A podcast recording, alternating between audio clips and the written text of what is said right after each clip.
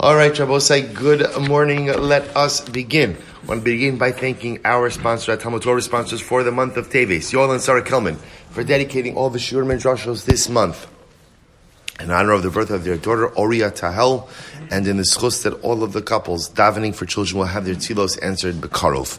To thank Stephen Tarizin for dedicating all the Sherman Joshos this month in honor of their grandchildren Adin Tzvi and Naftali Moshe, and Shirley Elbaum and family in commemoration of the Yahrzeit of Shirley's husband Jerry Elbaum Jerry Elbaum, Rabbi Yaakov couple, Ben Rabbi Ram Menachem. We hope that in the merit of our Talmud Torah, the Neshama will have an Aliyah and the family a Nechama. And Abba said, with that, let us begin. Let us begin. Good. I'm Sorry. Okay, so we'll say we have a lot to do today. Beautiful, beautiful daf ahead of us today. Today's daf is Yud Zayin, 17. And we are picking up in Meretz Hashem on Tes Zayin Amud Beis, like I said a lot to do.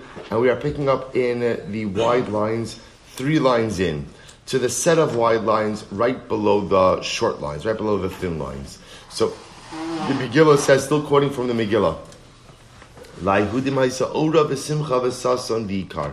a beautiful pasuk at the end of the Megillah. The Jews had light, joy, I should say light, happiness. Sason is translated as joy, and yikar, honor. Says the Gemara, Amrav Yehuda, what does this refer to? Ora zu Torah. Ora refers to Torah. Light refers to Torah. V'chein hu omer kiner mitzvah v'torah ar. So what that means is that the beauty of Purim was in the aftermath, part of the celebration of Purim was a was a recommitment to Torah. Most remember again, if you go back over here to the beginning of this narrative, the beginning of the Drashas on the Megillah, if you remember again, we saw that one of the things that Haman said to Achashverosh, remember again, he said, Yeshno am echad. So remember again, what did Achashverosh say? They have Torah mitzvos. So what did, uh, what did Haman say? Yeshno, Yashnu.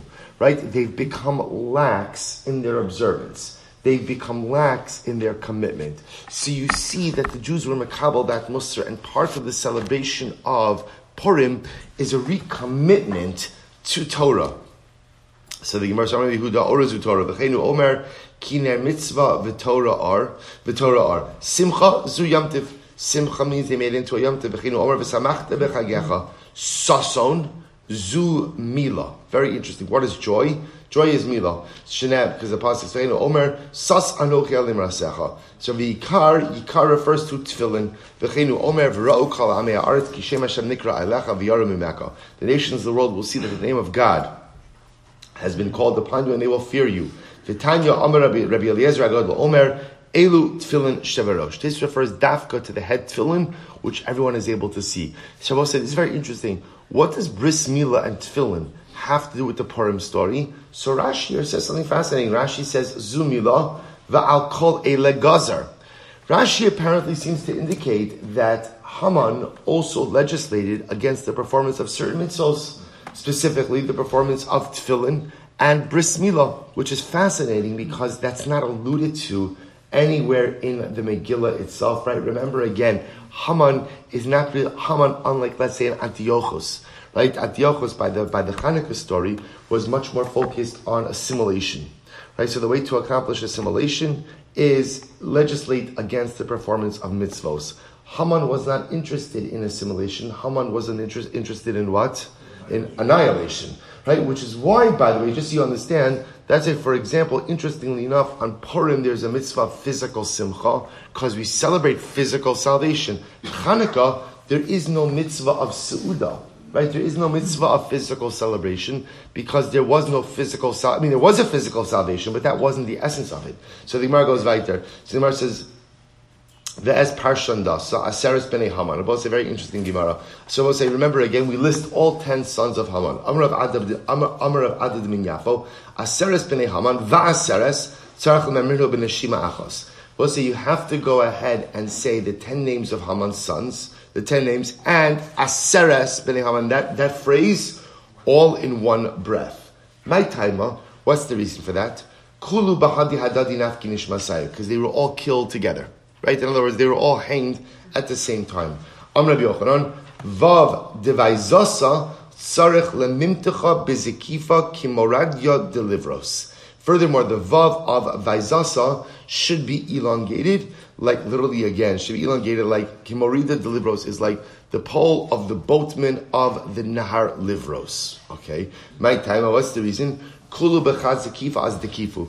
Says it's very interesting. You know, when we have this image in our mind of the sons of Haman being hanged, at least I always thought about it that you know you have gallows and they were all hanged together across. The Gemara seems to indicate that in fact it was a long pole and they were all hanged one below the other. That's the way it was. So therefore, again, the vav of vaizasa is elongated a little bit to highlight the longer pole. Incredible. Ish kfar tamrasa, kol kulos kulan, michtavos ariach al gabi levena. So what's very interesting?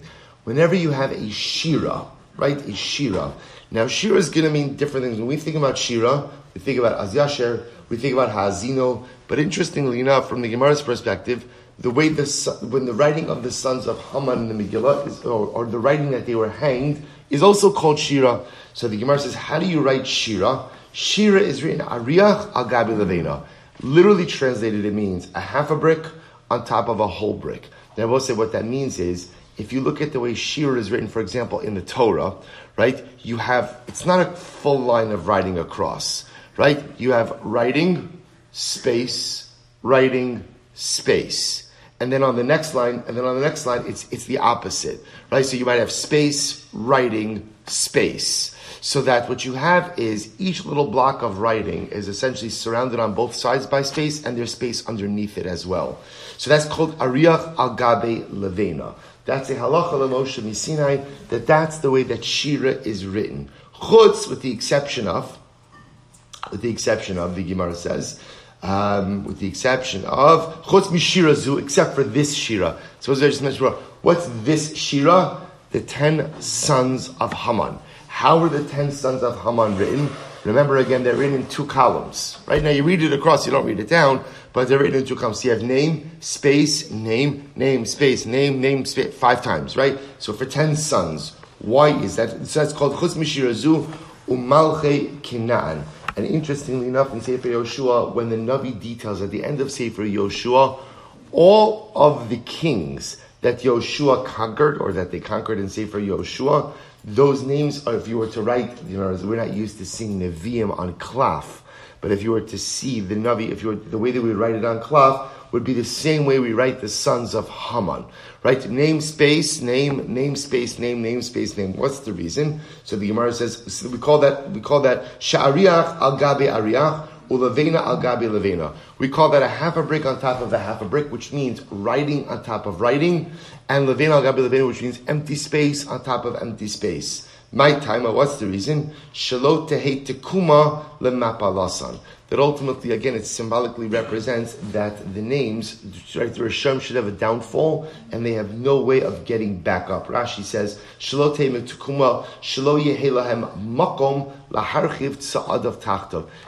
like, there's no room for the Rasha to get back up. See, I will say, when the Shira is written and there's writing and then there's blank space, that blank space is that blank space is viewed as quote unquote room for that which is above it. So if you were to write the name of Rishayim, you were to write the name and then blank space, that would represent that the Rishayim have the ability, so to speak, to get back up.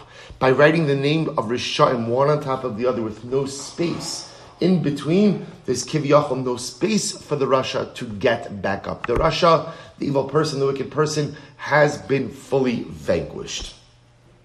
So the Gemara goes weiter. So the Gemara says, "Vayomer Melech le'Esther Malka b'Shushan Abira hargu haYehudim." So let's remember again.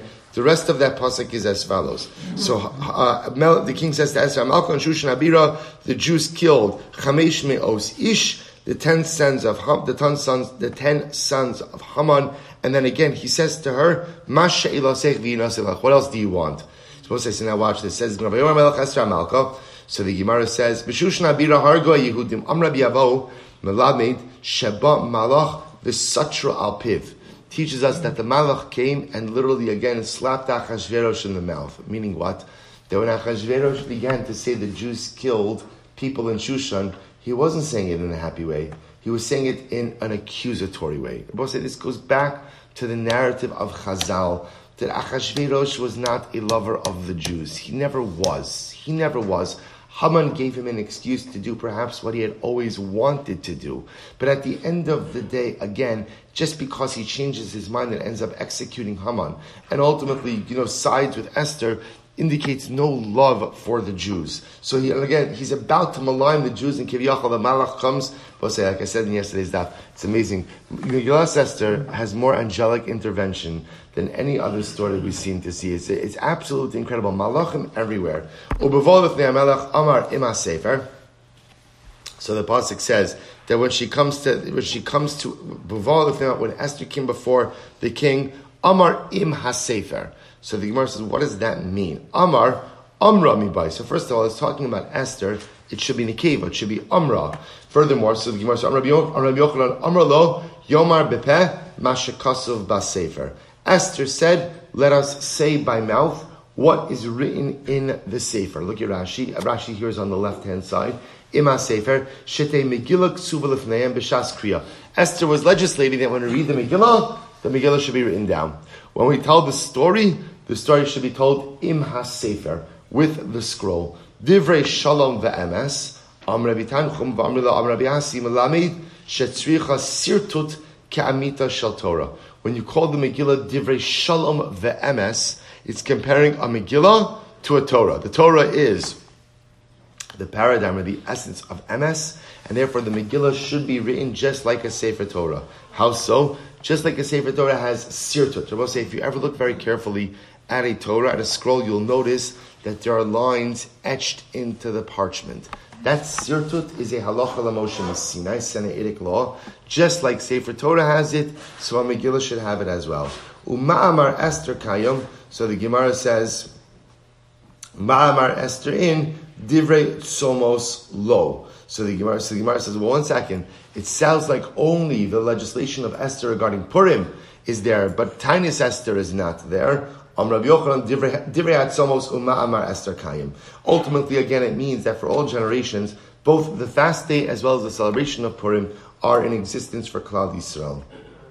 So the Gemara says, um, Esimea Purim Ha'ela, Kimordechai Yehudi, Mishla Melech Achashverosh, V'gadol Yehudim, V'ratzei I will say, so the end of the Megillah here. So the Megillah says, because Mordechai the Jew was the second in command to the king Achashverosh, Gadol leYehudim, he was great for the Jews, right? Gadol leYehudim, he was, or he was made great within the Jews. Beratzeh l'rov achav, he was beloved by the majority of his brethren. Says the Gemara, l'rov achav, now, both say, I want to point something very out, interesting, which is very interesting out. Point out something very interesting, which is as follows. You know, even in halakha, if we think about this, let's say in Yoreh De'ah, we have a concept of a rov and a miut. So whenever we speak about a miut, right? A minority, a minority that is incredibly insignificant, which was like a miut she'eno matsui, is not even recognized in halacha. So when you when so what, what this means is as follows that when when when halacha, or in this case when the Megillah mentions rov, rov tells me that what there's a significant minority. Right? It's a minority, but it's not, in other words, don't think this is not like a 90% loved him, 10% didn't like him. This means that this is a significant minority of the population that did not go ahead and like Mordechai. Now, granted, Baruch Hashem, it's great to have a majority, but at the end of the day, again, don't think for a second this is a 5%, 10%. This is a significant, what we call a miut hamatsui, a significant minority. So the Gemara says, what happened over here? I will say this is fascinating. Who are the people who really distanced themselves from Mordechai? Ultimately, again, it was the Sanhedrin. Rabbi say now the, the, the, the incredible part of this is Mordechai was formerly a member of the Sanhedrin. So it's his former, it's his former chevra, right? It's his former peers that distance themselves from him. Rashi says, why do they distance? Shepir shomimenu, v'fishabita midivrei Torah, l'srara. They thought that he made a terrible mistake by ultimately leaving, leaving the Sanhedrin and leaving Jewish communal work and entering into the service of the king. They felt that that was a betrayal or a shirking of his responsibilities to his people. So I'll say very dramatic, very dramatic. So here, what the Gemara is highlighting over here is in the eyes of the common man, it could be they love Mordechai, Who were the people who really distanced themselves? The members of the Sanhedrin, because they felt that he was making a tremendous mistake. You're needed in the community, not in the king's court. So the Gemara says, I'm Rabbi Yosef, what do you see from here? You see from here that in a certain way, Talmud Torah is even greater than saving lives. Now we're going to qualify that statement. In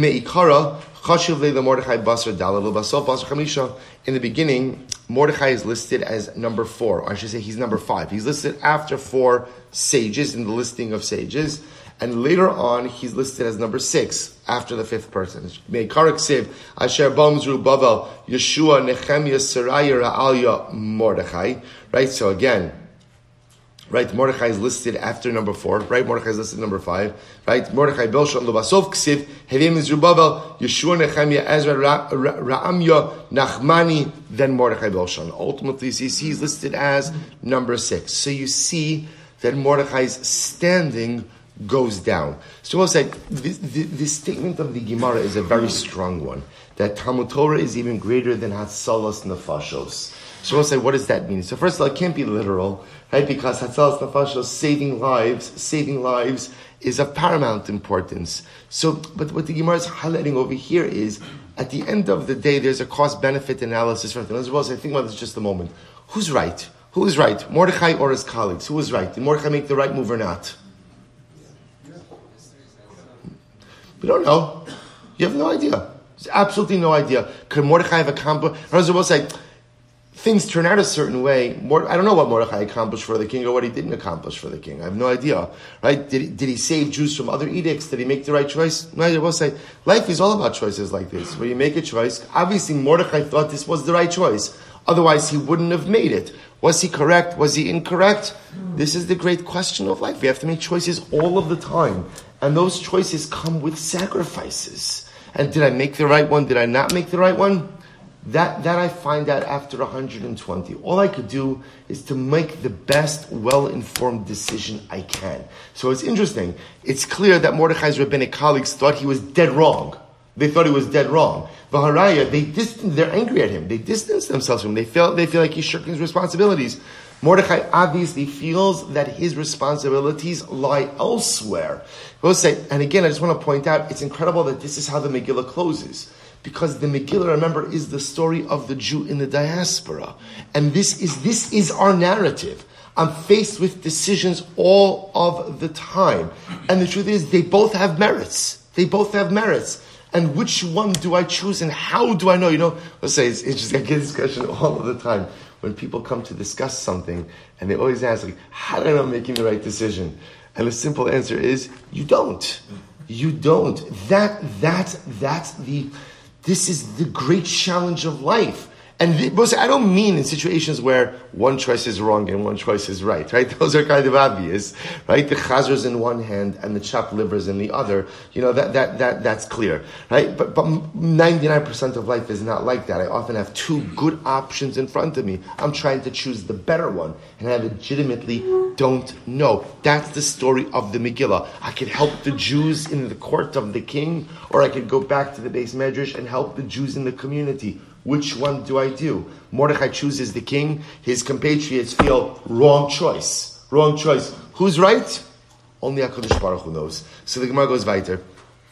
The Gemara says, the Gemara says, Amar Rabbi Tamer Rav Shmuel Bar Marta, Gadol Talmud Torah Yosef Rabbi Beis HaMikdash. Listen to this. Learning Torah is even more important than the building of the Beis HaMikdash. Shakol Zman.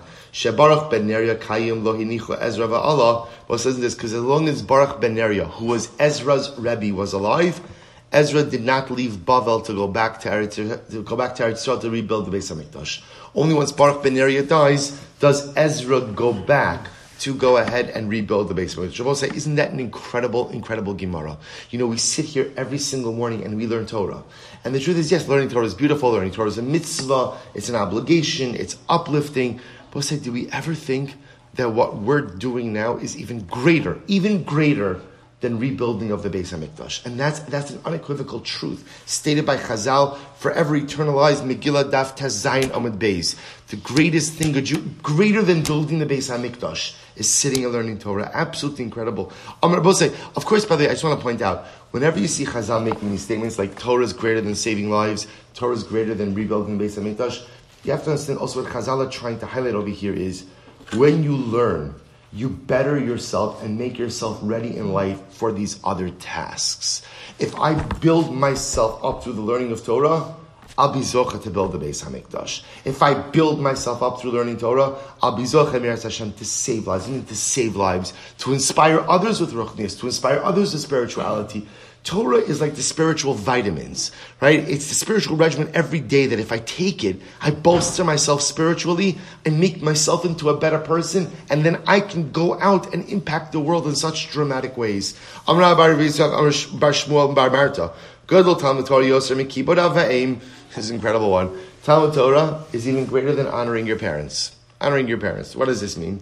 Shekol Osan Shalim Shaya Bebeis Lo Ne'anash. Because remember again, the Gemara Chazal see a connection between the days that Yaakov was, or the years that Yaakov was away from his parents, and the years that Yosef was away from his parents. So interestingly enough, the Gemara says that Yaakov, excuse me, um, yes, Yaakov, sorry, Yaakov is only held accountable for the years that he spent in Lavan's home and the years that he tarried, like in Sukkos when he came back to Eretz Yisrael. But he's not held accountable for the 14 years that he spent learning in the yeshiva of Shem and Aver on the way to the house of Lavan. Damar side top of Yud Zayin. Nushnos of Shal. Why does the Torah go out of its way to reckon the years of Yishmael? In other words, why do we care about how long Yishmael lived? After all, again, Rashi says he's a Rasha. Because it's through the years of Yishmael that we could see actually the lifespan or the timing, the timeline of Yaakov Avinu's life. Yishmael lives until 137. How much younger was Yishmael? Sorry, how much older was Yishmael than Yitzchak? Arbeis Sarshnin. Yishmael was 14 years older than Yitzchak. Dichsev, the Avram ben Shmonim Shana B'Shei Shana Hagar. Avram was 86 years old when Hagar gave birth to Yishmael. Right? The Avram ben Mea Shana B'Hivali Lois Yitzchak Beno. And we know that Avram Avinu was 100 years old when, when Sari Menu gives birth to Yitzchak. So 14 year difference between Yishmael and Yitzchak. Uksiv, the Yitzchak ben Shishim Shana Baladas Osam. Yitzchak was 60 years old when he had children. Yaakov and Esav, Bar Kama Havi Yishmael Kishes Yalad Yaakov. So how old was Yishmael when Yaakov Avinu was born? Bar Shim Arba. Ultimately, again, he was 74 years old. Shabbos says he was 74 years old when Yaakov Avinu was born. Kama Paishon Mishnei. So how many years ultimately again are left in his lifespan? Shisin Utla, 63 years, right? Because this is 137, 63 years. So watch this. Vitana, Yaakov Avinu was 63 years old when he got the bracha from his father, Uba b'perek meis Yishmael. And in that time, Yishmael died.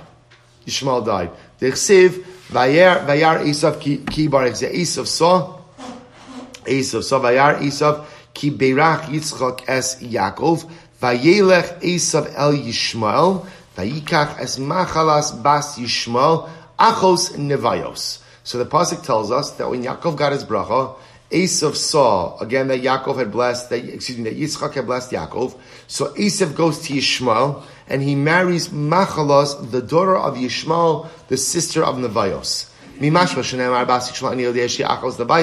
if you're telling me that she's the daughter of Yishmael, I know that she's the sister of Nevios. Why do you have to tell me that?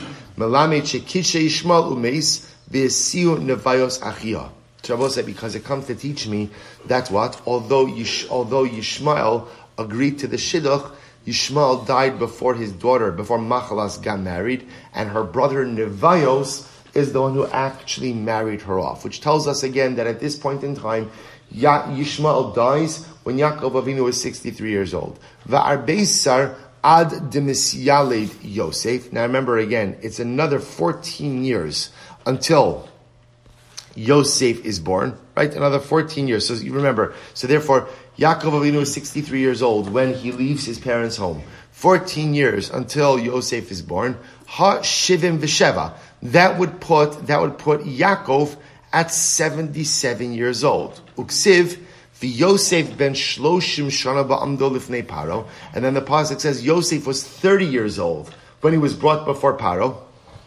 Remember again, this was to interpret the dreams. Ha Mea Vishev. So ultimately, again, that would put, that would put Yaakov at 107 years. So the Gemara says, the Shiva Vitarti, the Shiva, I'm sorry, I'm sorry, Ha Mea Visheva Vishev, right? That ultimately again would put it at Right, that's, that's correct. At 107 years. So the Gemara says, Shev de Siv'a v'tarti de kafna. You then have the seven years of plenty, the two years of famine. Ha mea v'shissar. That would put Yaakov Avinu at 116 years old. Uksiv, Vayomer Paro al Yaakov kama. So Paro asks Yaakov, how old are you? This is when Yaakov first comes down to Egypt. Vayomer Yaakov el Paro, Yimei Shnei Migurai, Shloshim Uma Ashana. I am 130 years old. So we'll say, what are we missing? What are we missing? 14 years. In other words, we just did all the calculations. And based on all the calculations, Yaakov Avinu should be 116 years old. Yet the Torah is telling us, he tells Paro, I'm 130 years old. So the Gemara says, um, I'm sorry, but he's really only, Rosa, we just did all the math. He's really only 116 years old. So where's the missing 14 years? Watch this. So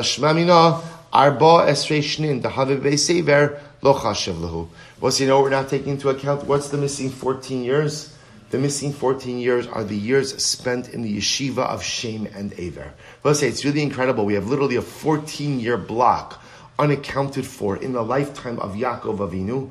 Where did that 14 years spent? In the yeshiva of Shem and Aver, that when Yaakov Avinu is on his way to the house of Lavan, he recognizes that he is going to be living in a spiritually hostile environment for a prolonged period of time he bolsters himself spiritually by remaining again 14 years in the yeshiva of Shem and Aver. So the Gemara says, the Sanyo, Yahya Yaakov Beves Aver Mutman Arba Esrei Shana.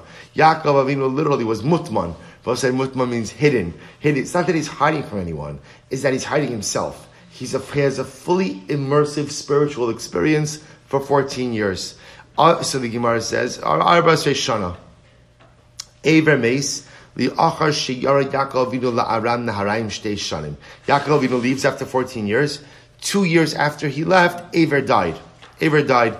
Misham. So ultimately, again, therefore Yaakov Avinu left the yeshiva, goes to Aram Naharaim to Lavan. Nimsa Kisha Amad Ala Be'er Shivim Visheva Shana. So we'll in reality, it turns out that he was really already 77 years old, which makes sense. He was 63 when he left his father's house. 14 years in the yeshiva of Shem and Aver, 77 by the time he gets to Aram Naharaim. So the Gemara says, Ominala Dalama Anish. So how do you know, how do you know that Yaakov Avinu was not held accountable for the 14 years that he remained in the yeshiva of Shem and Aver? So when we talk about accountability, remember again that accountability is, there is, it's interesting that there is a level of accountability that Yaakov Avinu has for not honoring his parents during the years he was away. But it's clear that the 14 years he spent in the yeshiva of Shem and Eber is not, is not part of that tally. Disanya, Nimtze Yosef Shepiresh me Aviv Esrim Ushtayim Shana, Keshem Shepiresh Yaakov Avinu me Aviv Diakov, Tlasin, I'm sorry, Pirish Yaakov, sorry, Keshem Shepiresh Yaakov Avinu me Aviv.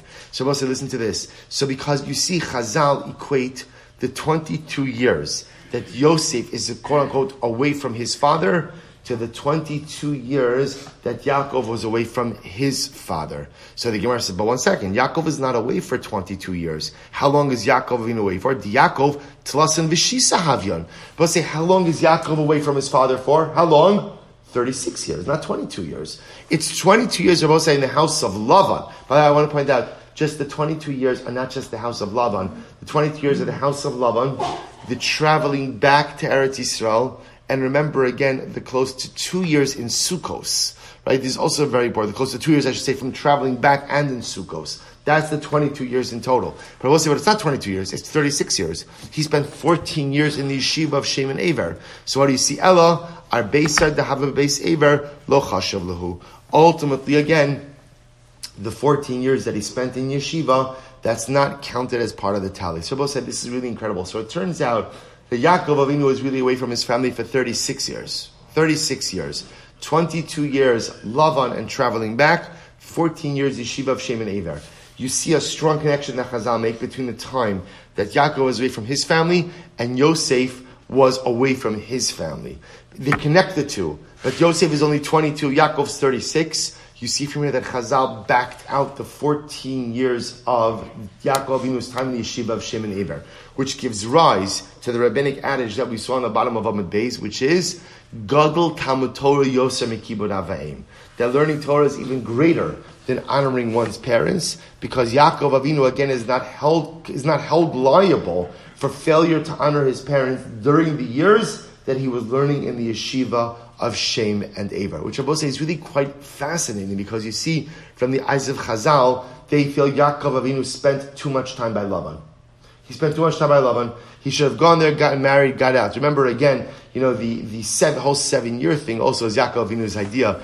Right? So, so, so he should have gone there, gone there, married, and come home. Right? Somehow Chazal hold him accountable for that. So the Gemara says, Ella mishum ishtai ba'archa tartin shnin. I'm sorry. Sof sof. The base Lavan esrin shnin havyan. But one second. I'm about to say, if you do the math, Yaakov Avinu is only at the house of Lavan for 20 years, not 22 years. You're right. Ella mishum ishtai ba'archa tartin shnin. You're right. Boss is what I just mentioned before. He spent two years traveling home. I will say it is not a two-year journey from Aram Naharaim to Canaan. Not, not at all. Not at all. He spent two years getting home. So the Gemara said, "Desanya Yotza Me'aram Naharaim Balo Sukos Va'asa Sham Shmona Asar Chodesh." I will say he spent, and this is really incredible. He spent 18 months in Sukos. Shnei Amar Va'Yakov Nasa Sukosa Vayivan Lo Bayis Ulamikneos Asukos Ubebeisel Asa Shisha Chadashim. 18 months in Sukos, six months in Beit El. Ultimately, again, two years. Shabbos said, this is incredible. Yaakov actually spent two years in Eretz Yisrael before coming home. So we'll say that's a whole Torah by itself. Like why, why, why? So again, Pasha Pshat, by the way, could be why. Remember, he's trying to throw Esav off his trail. Because remember again, Esav wanted Yaakov to travel back to Edom with him. Yaakov says, I can't, I can't, we travel so slowly.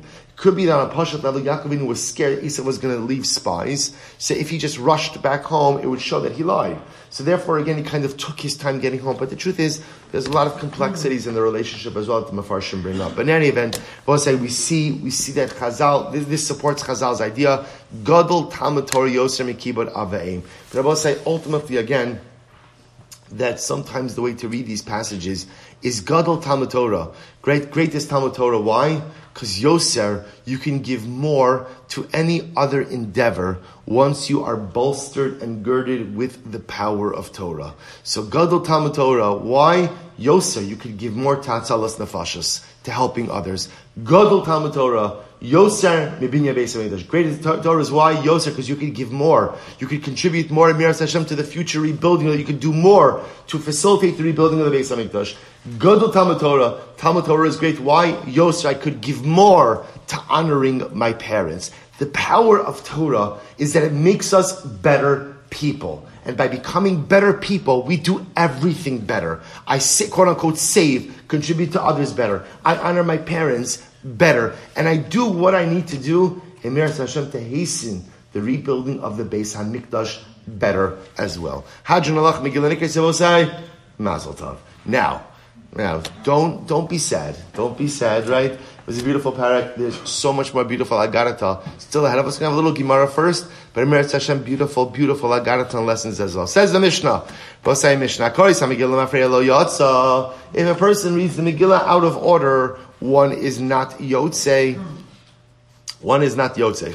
Lo Yotze. Kara Alpeh. Similarly, if a person read the Megillah Balpeh, in other words, not from the scroll, right? Or Kara Targum B'chaloshin, or Rabosai, you read the Megillah in another language, lo yatsa, you are not yotze. Aval, korin osa lelo azos balad. So Rabosai, so now we could, however, you could read, or as say, you could write the Megillah in a foreign language and read it in that language, as long as what? As long as what? You speak that language, right? So in other words, if I wanted to write a Megillah in, in English, I could write a Megillah, we'll discuss, write a Megillah in English and read it in English and that would be fine. What you can't do is read a Megillah in a foreign language and not understand it and be yotze. That's what it means when it says Targum b'chol lashon lo yatzav, right? If you went and you wrote a Targum Aramaic or b'chol lashon lo yatzav, you're not yotze. That's referring to the fact if you write it in another language and you don't speak that language, you're not yotze. But you can go ahead and read the Megillah in a different language if that's your language. Valois shashama ashuris. Prabhu say anyone who hears the Megillah in Ashuris. Remember again, Ashuris means Hebrew, right? Hebrew. If you hear the Megillah in the Hebrew, even if what you're Yotzi, Abbas Yotzi, even if what, even if what, even if you don't understand it. Kara Serigin. So I'll say we'll define this case in the Gemara. Serigin means you read it in parts. We're going to see what it really means is you read, pause, read, pause. But the pauses are significant. That's Kara Serigin. Umisnamne. Misnamne means you read the Megillah while you're dozing. Yatsa. You're Yotze. Hayakosva darsha umagia. So we'll say, let's say you were writing, or learning, or fixing a Megillah, im kivin libo yatsa, if you had kavana. And I will say, so now let's say while you're going ahead and writing the Megillah, fixing the Megillah, learning the Megillah, you, you're reading it also. So can you be Yotze Mikra Megillah like that? So the Mishnah says, yeah. In Kivin Libo, if you have kavana to fulfill the mitzvah, then it works. Ve'im lav, and if not, and if not, you're not Yotzi. And I will say, we'll have to find, define the parameters of that case. What does that mean? You're writing a Megillah. Literally, again, I'm writing a brand new Megillah and I'm reading it as I'm writing. So we'll discuss what that means. But by Pashas, the Mishnah is saying over here is, if you're occupied in another activity, I will say, let's say I'm learning the Megillah. But it happens when I'm learning the Megillah, I'm reading it out loud, and it also happens to be what? Purim night. Right? Happens to be Purim. So I could be Yotze, I could be Yotze with that reading of the Megillah, even though, even though I'm primarily occupied in a different activity, i.e. the learning of the Megillah. As long as I have kavana to be yotze the mitzvah, I'm yotze. Haisek suva besan ubesikra ubekumus ubekan konsum ala diar vala niftra lo. So we'll say, we'll discuss if, so sam, sikra, kumus, kan consum are all different types of ink, but they're non-enduring inks. Similarly, again, if you're al niyar diftera, which is inferior type, niyar is paper, diftera is unprocessed parchment, lo yatsa. You're not yotze. Ad shetehei ksuva ashuris ala sefer bidio. Right. So remember again, the Megillah has to be written in ashuris, which means again Hebrew with specific ashuris script on what we call sefer, which is what we call processed parchment, and with dio, a special kind of black ink which remains. Again, we'll define all of this in the Gemara. So Menahani so we'll say, the Gemara is intrigued by this idea of Akari Samagillah Mafrei. You're not allowed to read the Megillah out of order. Okay, how do you know this? The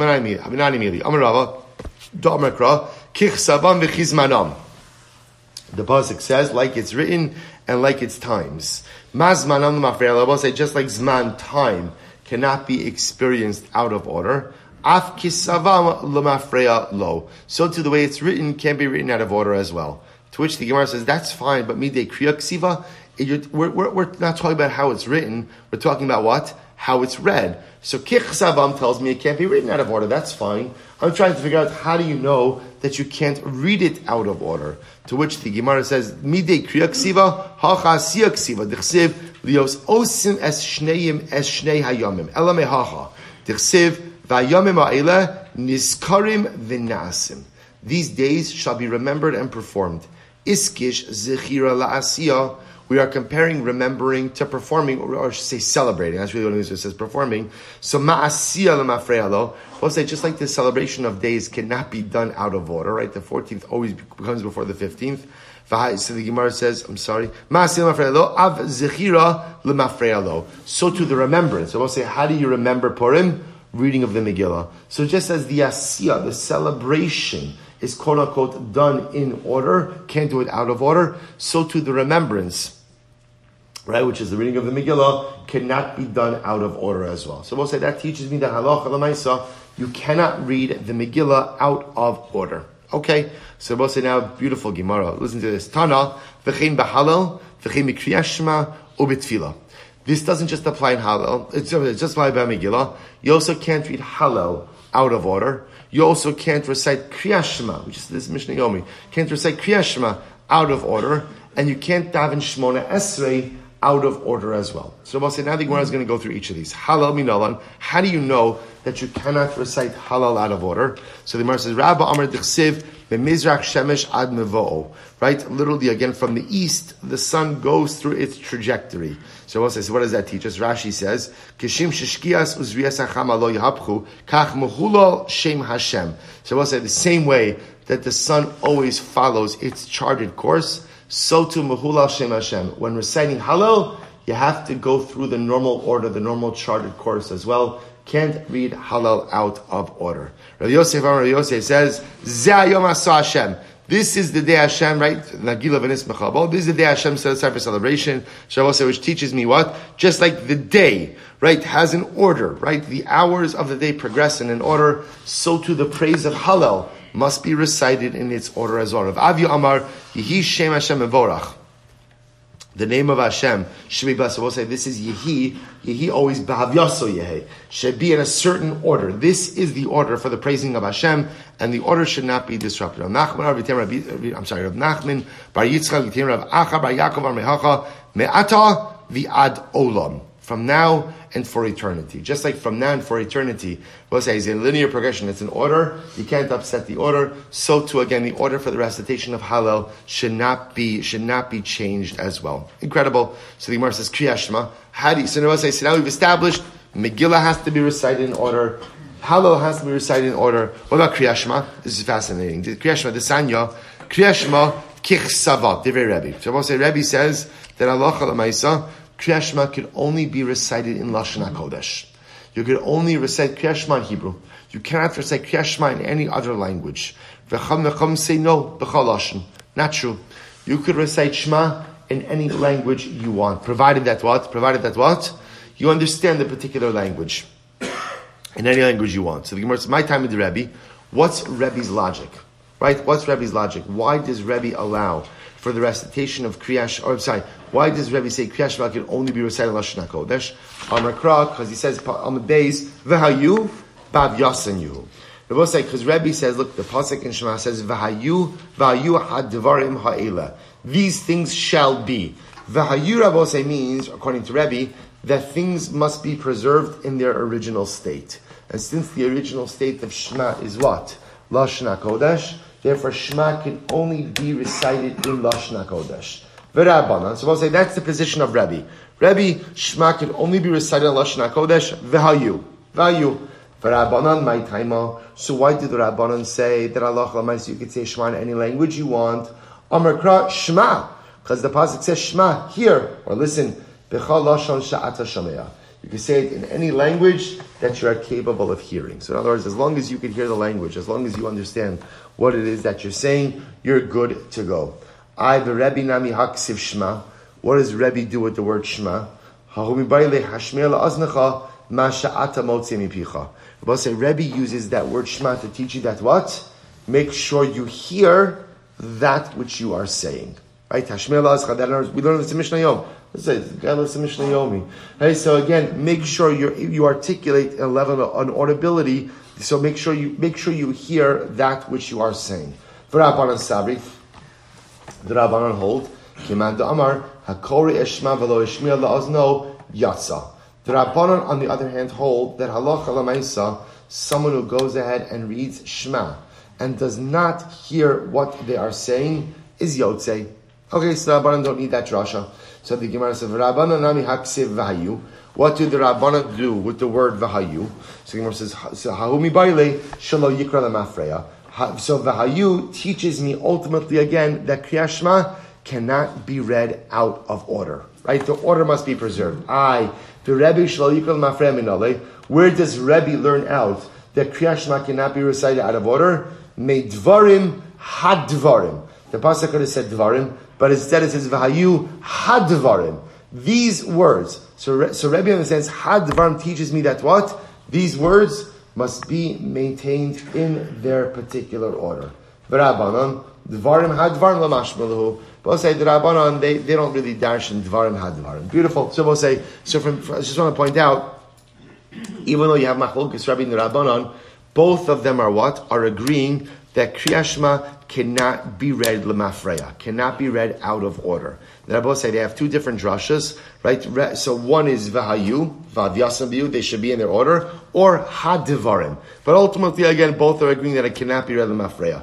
But say, so the Gemara goes a little bit of a tangent over here. Leima kasava Rebbe, kala tarakula b'chalashan emra. The Rabbi say it must be that Rebbe holds that the rest of the Torah can be recited in any other language, because I must remember again, what did Rebbe say? Rebbe said that halacha lamaisa. Rebbe said that halacha lamaisa. The drasha of the drasha of Rebbe says kriyashma kichsava, right? That ultimately again Vahayu teaches me that kriyashma must be read in lashon hakodesh. The fact that Rebbe needs this drasha for Shema tells me that what that he holds that the rest of the Torah can be read in any language you want. How so? So the Gemara says, because if Rebbe felt that the entire Torah had to be read in Lashon HaKodesh, why would you need a special drasha by Shema? The fact that you need a special drasha by Shema to tell you that Shema has to be read by Lashon HaKodesh tells me that what? That according to Rebbe, the rest of the Torah could be read how? How? In any language you want. To which the Gemara says, no, not necessarily. It's I'll tell you why. Sakadaitcha dichsev Shema kirabanon. I might have thought that Shema means like the Rabbanon say. What does Shema mean? Here, in any language that you could hear, and therefore there's a special dispensation that you could read Shema in any language. So therefore, again, Kasav Rahmana Vahayu. Therefore, again, the Torah says Vahayu to make sure that no, even Shema, like the rest of the Torah, has to be recited B'Lashon HaKodesh. Okay? It must be that according to the Rabbanon, they hold that the rest of the Torah must be read in Lashon HaKodesh. How so? Because if according to the Rabbanon you think that the entire Torah can be said in any language, why would you need a special dispensation by Shema to read it in any language? If the entire Torah could be said in any language, I'll tell you why.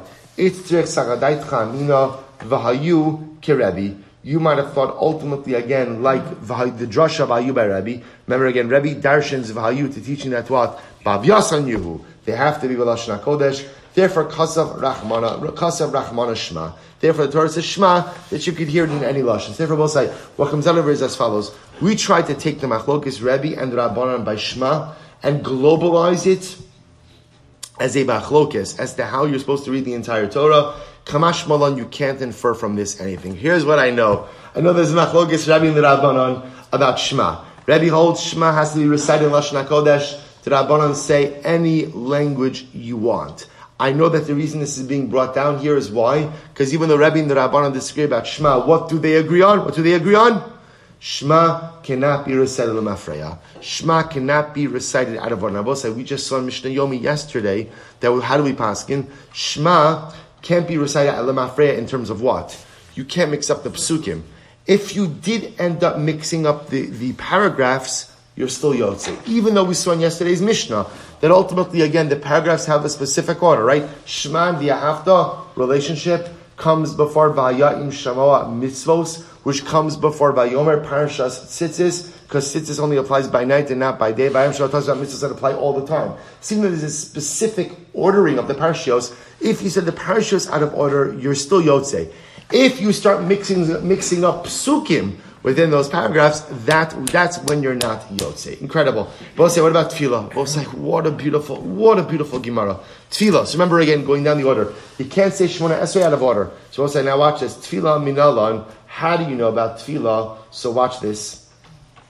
Visanya Shemona Pakuli. His dear Shemona Esrei brachos lifnei Rabbi Gamliel ala I will say, listen to this. Shimon hapakuli. Hapakuli. We'll say, what does pakuli mean? Look at Rashi. Pakuli yesh omrim shemistaker betzemer gefen. Pakuli means he was a cotton merchant. He was a cotton merchant. So we'll say, Shona Pakuli, organized Shmona Esrei.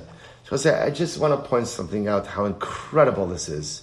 A cotton merchant is the one who organized Shmona Esrei. So I'll say, so sometimes we think in life that there is a, there's a choice. Either I become an outstanding Talmud Chacham or I have a day job. Right? You can't do both. Can't do both. Shimon HaPakuli kind of blows that theory out of the water. As does Rabbi Yochanan HaSandler, as do many of our great Tanamim Amoraim, who had day jobs. Who had day jobs. I will say, do not think for a second that these people had the luxury of just sitting and learning all the time. Had jobs. Had jobs. And with their jobs, they found the ability to become excellent Torah. See, both say people often talk about, oh, I'm a balabas, and kind of like the the the explanation of what's a balabas. Really, what I do is I work. I work. I kind of dabble in Torah a little bit here and there, right? But there's an acceptance that as a balabas, I can have a certain level of learning mediocrity, spiritual mediocrity. I take off here, I take off there, I do this, I do that. I say it's not true. A person might be a balabas because I have to work. We all have to work, right? We all have to work. Being a balabas doesn't mean that I don't have to be a mitsuyon in my ruchnius. Right? It doesn't mean that I don't have an obligation to be on with my learning every single day. There's no vacations from learning. There's vacation from your job. There's no vacation from learning. There's no vacation from my ruchnius. There's no, okay, I take it easy on this day. I relax a little bit more on this day. That's not what it means to be a balabas. To, uh, being a balabas is the crown accomplishment of a Jew. Because you know what it means to be a balabas? You know what it means to be a balabas? It means I can live in two worlds and find a way to be successful in both of them. I can be a captain of my industry, hopefully, Meretz Hashem, right, encounter incredible, incredible material success, and I am no less successful in the beis medrash. No less successful. Being a balabas doesn't mean I'm good over here and okay over here. Being a balabas means I find the koach in myself to be excellent in every single area and arena of life. Shimon HaPakuli. Shimon HaPakuli Shimon the cotton merchant is the one who arranged Shmona Esrei. So we'll such an incredible yisod. How what did he do? So he did this before Rabbi Gamliel. Allah Seder biyavne.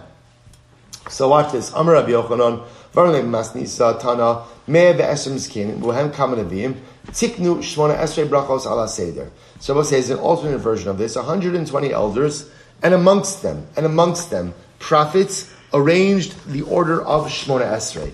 So we'll say Satan Rabbana. So now here we go. So we'll say it's actually interesting to kind of try to understand how do you go ahead and, and reconcile. Because again, you have a brisa that says Shimon Hapakuli is the one who organized Shemona Esrei. Then you have you have 120 elders amongst them prophets who organized the Shemona Esrei. The Pashtos, the easiest way to reconcile all of this is it's a collaborative effort.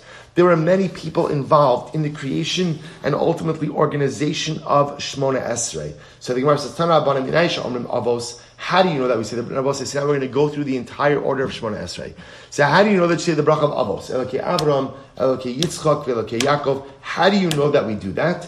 Shneemar Havula Hashem b'nei Elim. Because well said the pasuk says, "Give thanks to Hashem."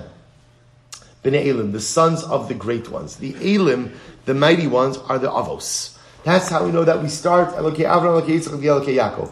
Menayim she'omrim gevuros ato gibor li'olam Hashem. How do you know that you speak about the strength of Hashem? Havul Hashem kavod va'os. Right? Give to Hashem kavod, right? Little honor and strength. When I show kedusha, how do you know that you say kedusha? Ata kadosh shenemar havul Hashem kavod shemo hishtachavu Hashem Bahadras Kodesh. So we'll, we'll stop over here for today. We'll pick up with the, this is a great Gemara, incredible Gemara. We'll pick up at Mirat Hashem with the order of Shmona Esrei Mirat Hashem tomorrow, and we'll say we're going to see why we say certain brachos, and we'll talk about the order of those brachos as well. Shkayach, everyone.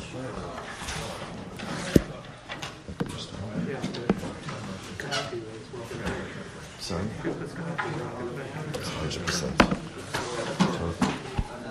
Instructions? Thank you.